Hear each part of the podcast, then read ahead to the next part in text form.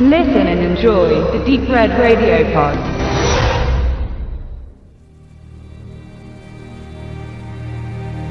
Der Prolog von Kind 44 beginnt im Jahre 1933, wo ein Waisenjunge in der vom Krieg ausgehungerten Ukraine beschließt, seinem Schicksal auf die Sprünge zu helfen und sich in die Hände der russischen Besatzungstruppen begibt. Er wird aufgenommen von einem General. Dieser tauft ihn auch direkt um, nimmt ihn unter seine Fittiche. Von nun an wird er Leo Demidov heißen. Cut. Zwölf Jahre später wird gleicher Junge herangewachsen zum Mann als Soldat mit seiner Kompanie zu denjenigen gehören, die im eroberten Reichstag von Berlin die russische Flagge hissen werden und das Ende des Faschismus in Deutschland verkünden. Cut. Wieder acht Jahre später, 1953, ist Leo Demidov nun hochdekorierter Mitarbeiter im äh, Ministerium der Staatssicherheit, dem MGB.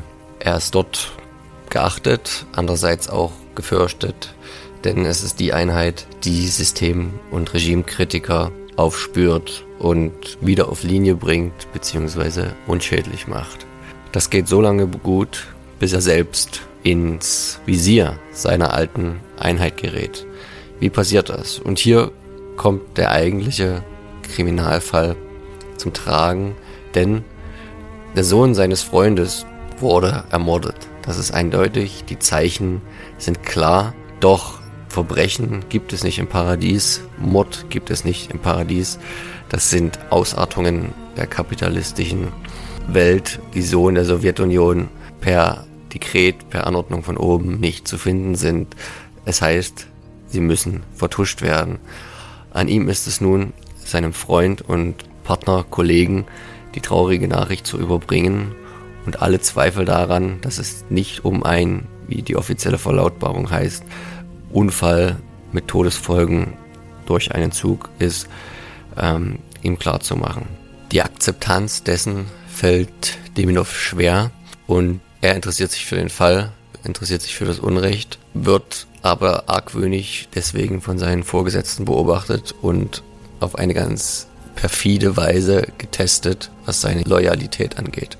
Denn ein vorher von ihm dingfest gemachter vermeintlicher Systemkritiker hat unter Folter ausgesagt, dass seine Frau Raisa mit zu den Verschwörern gegen die Regierung gehören würde. Von nun an ist es seine Aufgabe, gegen seine eigene Frau zu ermitteln, was ihm natürlich sichtlich schwerfällt.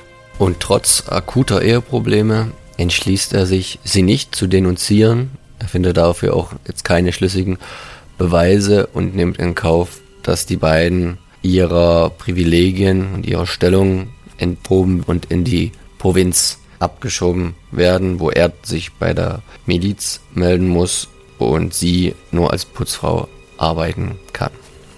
Doch auch hier holt sie die Vergangenheit ein, denn die Eheprobleme sind nicht kleiner geworden und auch tauchen wieder entlang der Bahnstrecke Leichen von Jungen auf, die es so ja nicht geben darf. Und so begibt sich Leo weiter auf die Suche nach Beweisen, die zur Überführung des Mörders suchen und findet einen Verbündeten in seinem Vorgesetzten General Nesterov, der eigentlich auch sehr systemtreu agiert und so, dass ihm nichts ähm, passieren kann, was das Leben für die beiden in Zukunft sehr gefährlich machen wird. Kind 44 ist eine große Produktion internationalen Ausmaßes. Als amerikanischer Film geführt wurde er von einem Schweden, Daniel Espinosa, auch bekannt für Easy Money und Safe House, inszeniert nach einem Buch von Tom Rob Smith. Der Mann ist Brite, adaptiert in ein Drehbuch von Richard Price, wiederum US-Amerikaner, auch verantwortlich die Farbe des Geldes, Kopfgeld oder Shaft, produziert von Ridley Scott unter anderem und mit einer Riege von europäischen Schauspielern erster Güte. Da hätten wir in der Rolle des Leo Demidov Tom Hardy, Brite, als seinen Gegenspieler und sadistischen Kollegen im Film Vasily Joel Kinnaman, der Schwede ist. Wir haben den Australier Jason Clark. Wir haben die Schwedin Nomi Rapaz als Raisa. Wir haben als Generalmajor Kuzmin Vincent Cassel, Franzose.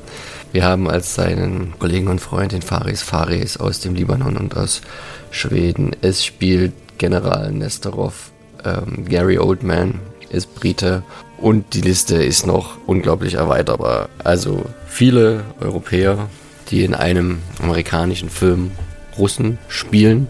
Es ist, wäre eigentlich sehr interessant gewesen, diesen in der Pressevorführung als äh, Originalfassung zu sehen. Aber es hätte natürlich auch irgendwo was Komisches gehabt, denn die, die Drehsprache des Films war natürlich Englisch. Und aber Englisch wie Deutsch macht das dann halt irgendwie ein komisches Gefühl. Es ist aber nicht das Einzige, was den Film Kind 44 eher als kleinen bis mittleren Flop ähm, zu bezeichnen ist, denn er ist unausgewogen. Die Geschichte, die ja nach einem Bestseller-Roman von dem besagten Tom Rob Smith stand, will zu viel, beinhaltet zu viel. Da, da haben wir auf der einen Seite diese Einbettung in den historischen Kontext, wo es um die Spionage geht, um das Verfahren mit Systemkritikern, um die harte Realität, um das Leben der dortigen Zeit, wenn man da nicht konform lief. Aber wir haben natürlich auch noch die Kriminalgeschichte, die ja eigentlich so gar nicht passieren dürfte, denn Verbrechen gibt es nicht im Paradies weiterhin spielen noch ganz viele andere Sachen mit rein. Die private Geschichte von Leo Demidov, ganz viele Ausschweifungen, wie das Thema Homosexualität zu dieser Zeit. Und obwohl der Film halt eineinhalb Stunden dauert, hat man das Gefühl, dass das vieles nur angedeutet wird, gar nicht richtig zu Ende gedacht und das Drehbuch halt irgendwie ein bisschen unausgegoren ist. Einfach too much. Das hat natürlich auf der anderen Seite wieder einen Vorteil kreiert. Durch diesen Mix, diese Art von Bastard an Filmen, war es wenig absehbar, in welche Richtung er geht. Was natürlich eigentlich wieder ein Vorteil ist, dass man mich hier nicht falsch versteht. Es ist durchaus kein Film, bei dem man sich langweilt. Er erzeugt schon eine gewisse Spannung, vielleicht aus den falschen Beweggründen heraus.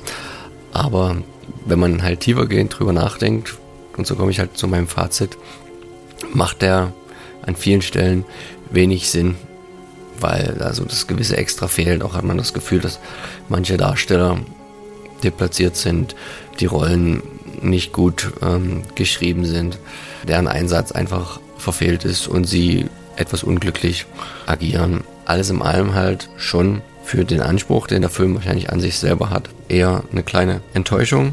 Trotzdem bleibt natürlich die spannende Frage, ob er sein Publikum finden wird und auch die beiden Folgeromane des äh, Autors Kolima und Agent 6 ihre Umsetzung finden. Kind 44 von uns nur bedingt zu empfehlen.